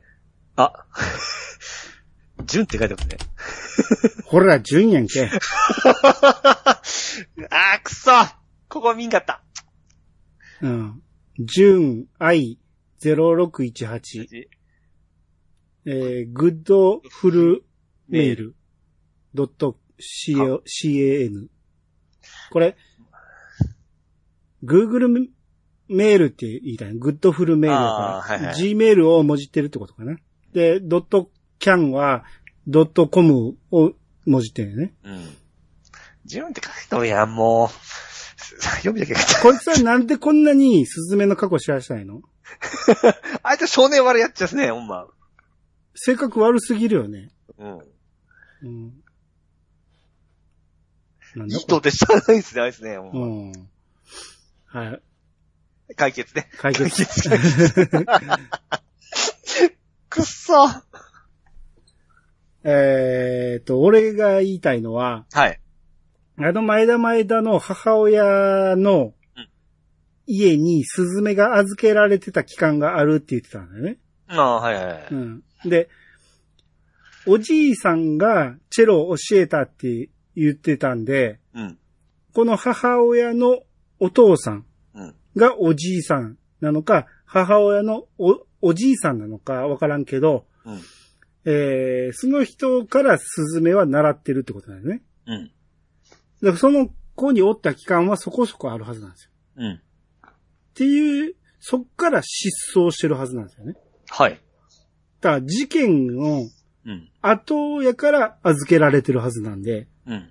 実験の後預けられて、チェロも習って、結構安定してるはずなのに、またそっから音信不通になるっていう何があったんかなっていう。ほう。ちょっと、ここも、ややこしいけどおかしいじゃないですか。そう言われたらそうですね。安定してるはずなんですよ、ここはね。うんうんうん。いや、またなんか、もうこの時点ではスズメが高校生、大学生になってて、えー、学校でいじめられて、大学生ぐらいで家出したとか考えれるかな。うん。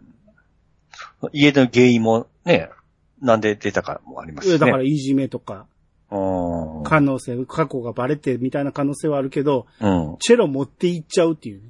うん。で、スズメと、はい。この母親は、うん。いとこに当たるのか、うん。これようわからんすよね。前田前田とのいとこに当たるのか、ここもちょっとすげえ気持ち悪いんですよ、見てて。ど、どうなんかわからへん関係やから。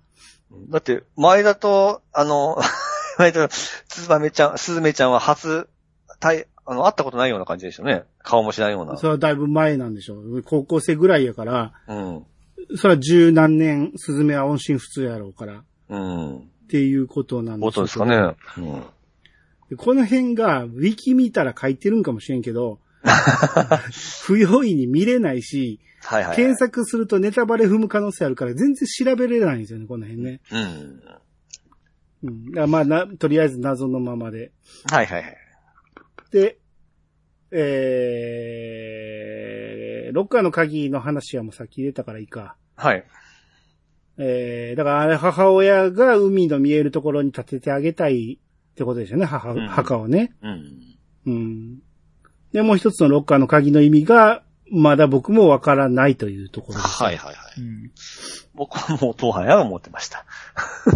父親やとしたらおかしいよね。帰らなくていいって言ってんのになぜ持ってんのかが。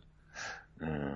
そこまで深読みししますかね。深読みじゃなくて、うん。えー、後にそれを説明するとこが出てくるかもしれんけど、それまではわからないままに所感としゃあないですよね。はいはいはい。うん。で、エンディングテロップに、ええ。安藤桜の名前が出てきたんですよね。安藤桜かっこ声って書いてたんですよ。うん。だから、安藤桜の声がどっかに出てきてるってことなんですよ。あのー、OL 時代のその声とかじゃないですか？よその。あれか。うん。あれの可能性あるか。はい。ぐらいしかないんですよね。こ若い、あの年代の声的には。ちょっと、あのシーンちょっと見てみよう。うんこれや。うん。ブログの声や。あ、ブログの声ね。ブログの声ね。うん。安藤桜やった。間違いないわ。おーうん。ああ、全然意識せずに普通に聞いてましたわ。ていうか、あなた安藤桜知ってんの？まあ、ものは知ってますよ。誰？朝ドラ出てたでしょ？うんうん。誰の娘？偉い人の娘ですよ。偉い人。有名な人の娘ですね。うんまあいいうやん。えー、じゃあ次回予告行きましょう。あ、ここでとりあえず Gmail 読もうか。はいはい。えー、日暮さんのカルテット3話鑑賞しましたっていうのを僕今から初見で読みますんで。はいはいはい。第2話では、スズメが、ロックの、え？スズメがスマホのロック解除した後、マキが帰ってきてスマホを見たところは、スマホがあったことを確認しただけで、電源はつけたけど、ロックは解除しなかったんだと思いました。僕と同じ意見ですね、これ。あ、そういや、あの、いいところは誰関係、な、全く何もなかったですね。今回。はい。あのくだりはね。はい。はい。えー、スズメさんとのキスが羨ましいですね。でも、ベタ惚れですね、スズメに。ドラマは適度な裏切りが面白いです。うん。考察、あ、開いてますね。ロッカーの鍵は何なのか。スズメさんの本質は、ロックバンドをしたいロッカーであり、スマホのロック画面を開ける能力者ロッカーでもあり、最後に出てきたロッカーの鍵で異世界へ。いや、すいません。怒られそうなのでもうやめておきます。はい、ふざけちゃいましたね、最後ね。あえー、だから、日暮さんも、あのロッカーの鍵は何なのかって思なってんすね。思ってるってことだよね。うん。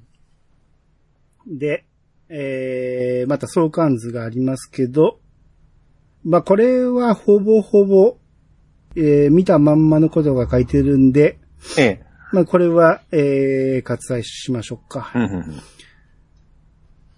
じゃあ、次回、予告行きましょうか。はい。テロップで、はい。豊かの秘密バレるって出たんですね。うん。で、画面には家森が映ってて、まあ、はい家森豊かですよね。うん。で、家に二人の夏物語がやってきて、はい。で、テロップで、人生、袋小路っていうね。袋小路って何ですか？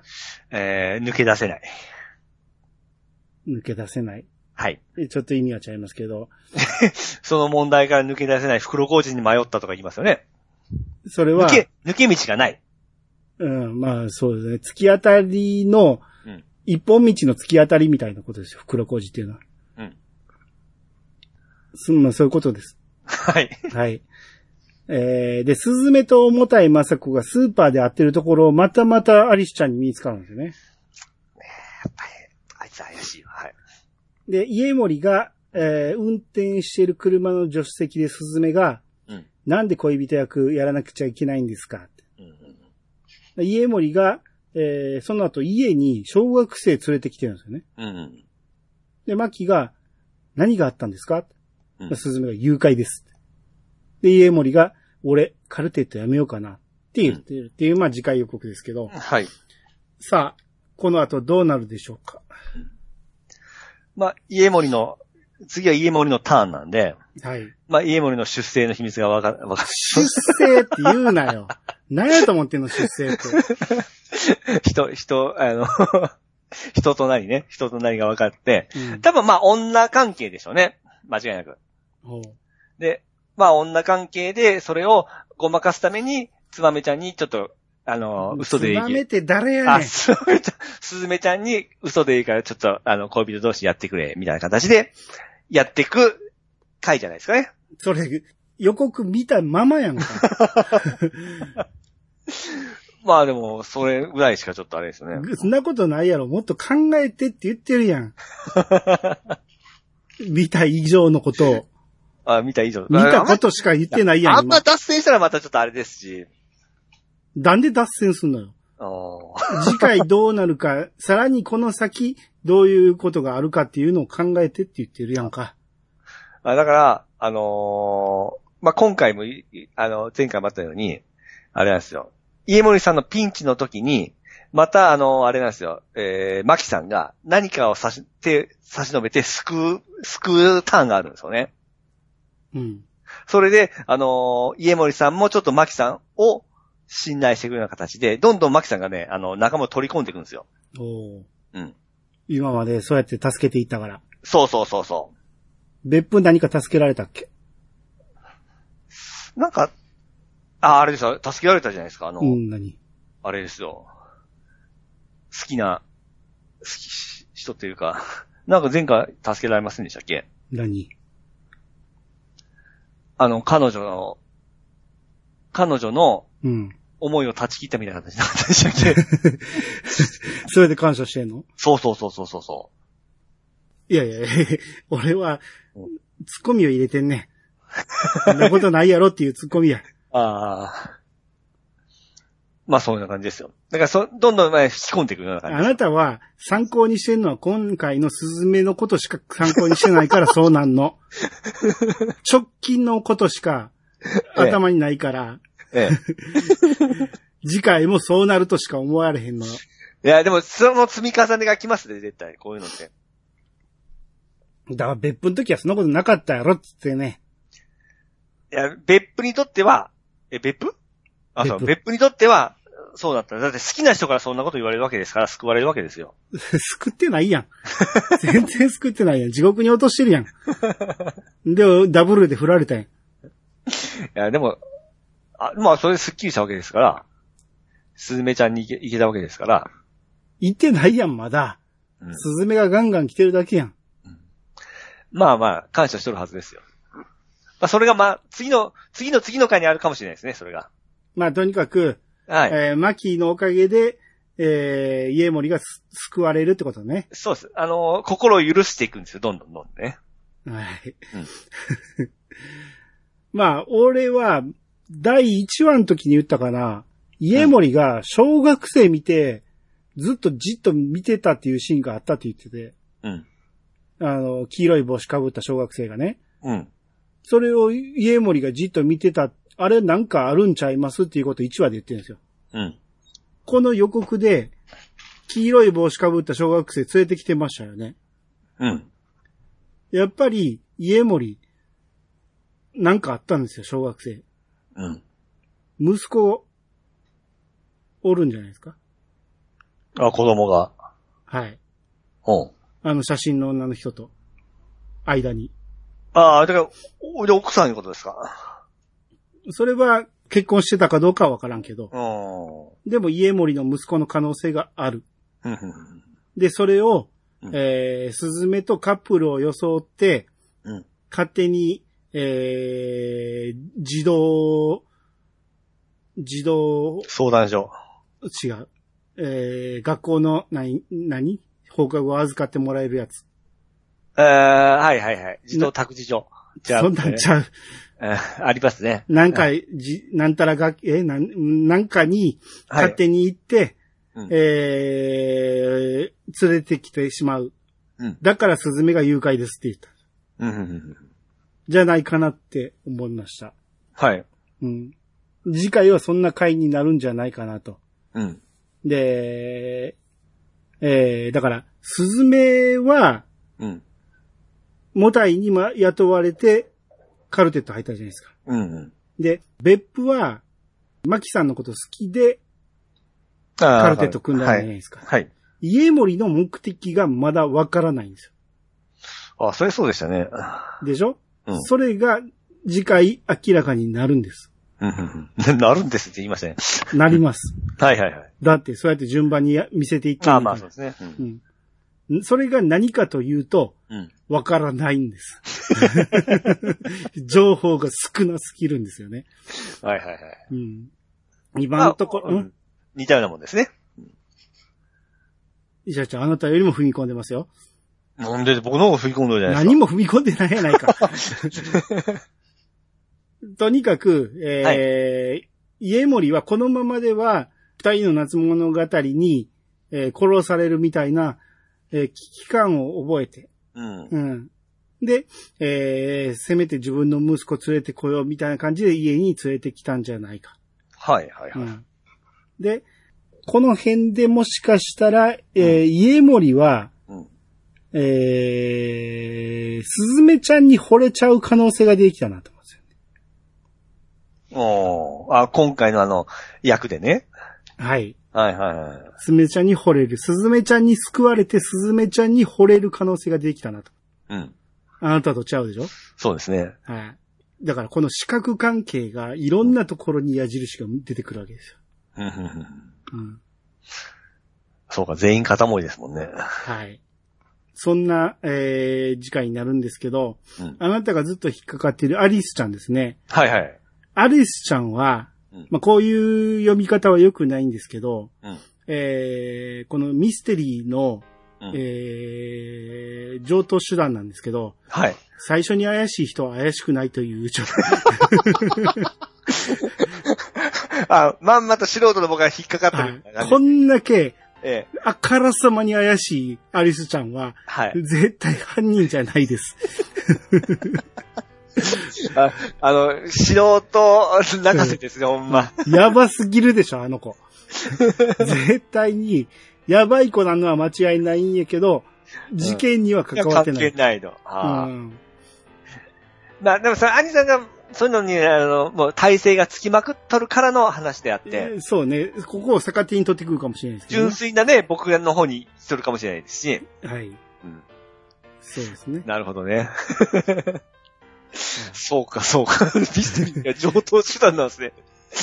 いあと、だから1話で、うんえーいっぱいいろんなことを見せてるんですけど、うんえーストーリーがわからん、あの、先がわからない人は意味がわからないっていうシーンがいっぱいあって、うんそっから一旦忘れさせるために一人一人掘り下げていくっていうのも上等手段なんですね。なんで、1話にヒントが隠されてます。あ 間違いないです。ー なるほどね。はい。何かは言わないですけど、隠されてるはずです。いや、僕今日のあの、アリスちゃんのアイコンのやつも、はい。黒反転で黒になっとったじゃないですか。はい。これも黒やなって 思ったんですよ。はい。はい。あなたみたいな素人が騙されるんです。あ ーそんな単純なんだってこんな話題になるわけないですもんね。はい。私にはわかります。はい。はい。えー、ちょっと長くなったんで、これ、うわ、2時間もだけ。これぐらいで終わりましょもう2時間経ったう。はい。えー、皆様からのお便りをお待ちしております。メールアドレスは、いやさが .pc アットマーク gmail.com まで。X ハッシュタグは、ハッシュタグいやさがお付けで投稿してもらえると番組内で紹介するかもしれません。ということで、いやさが数。お相手はアニマルジャパンと、市川とみりくでした。またお会いしましょう。さよなら。さよなら。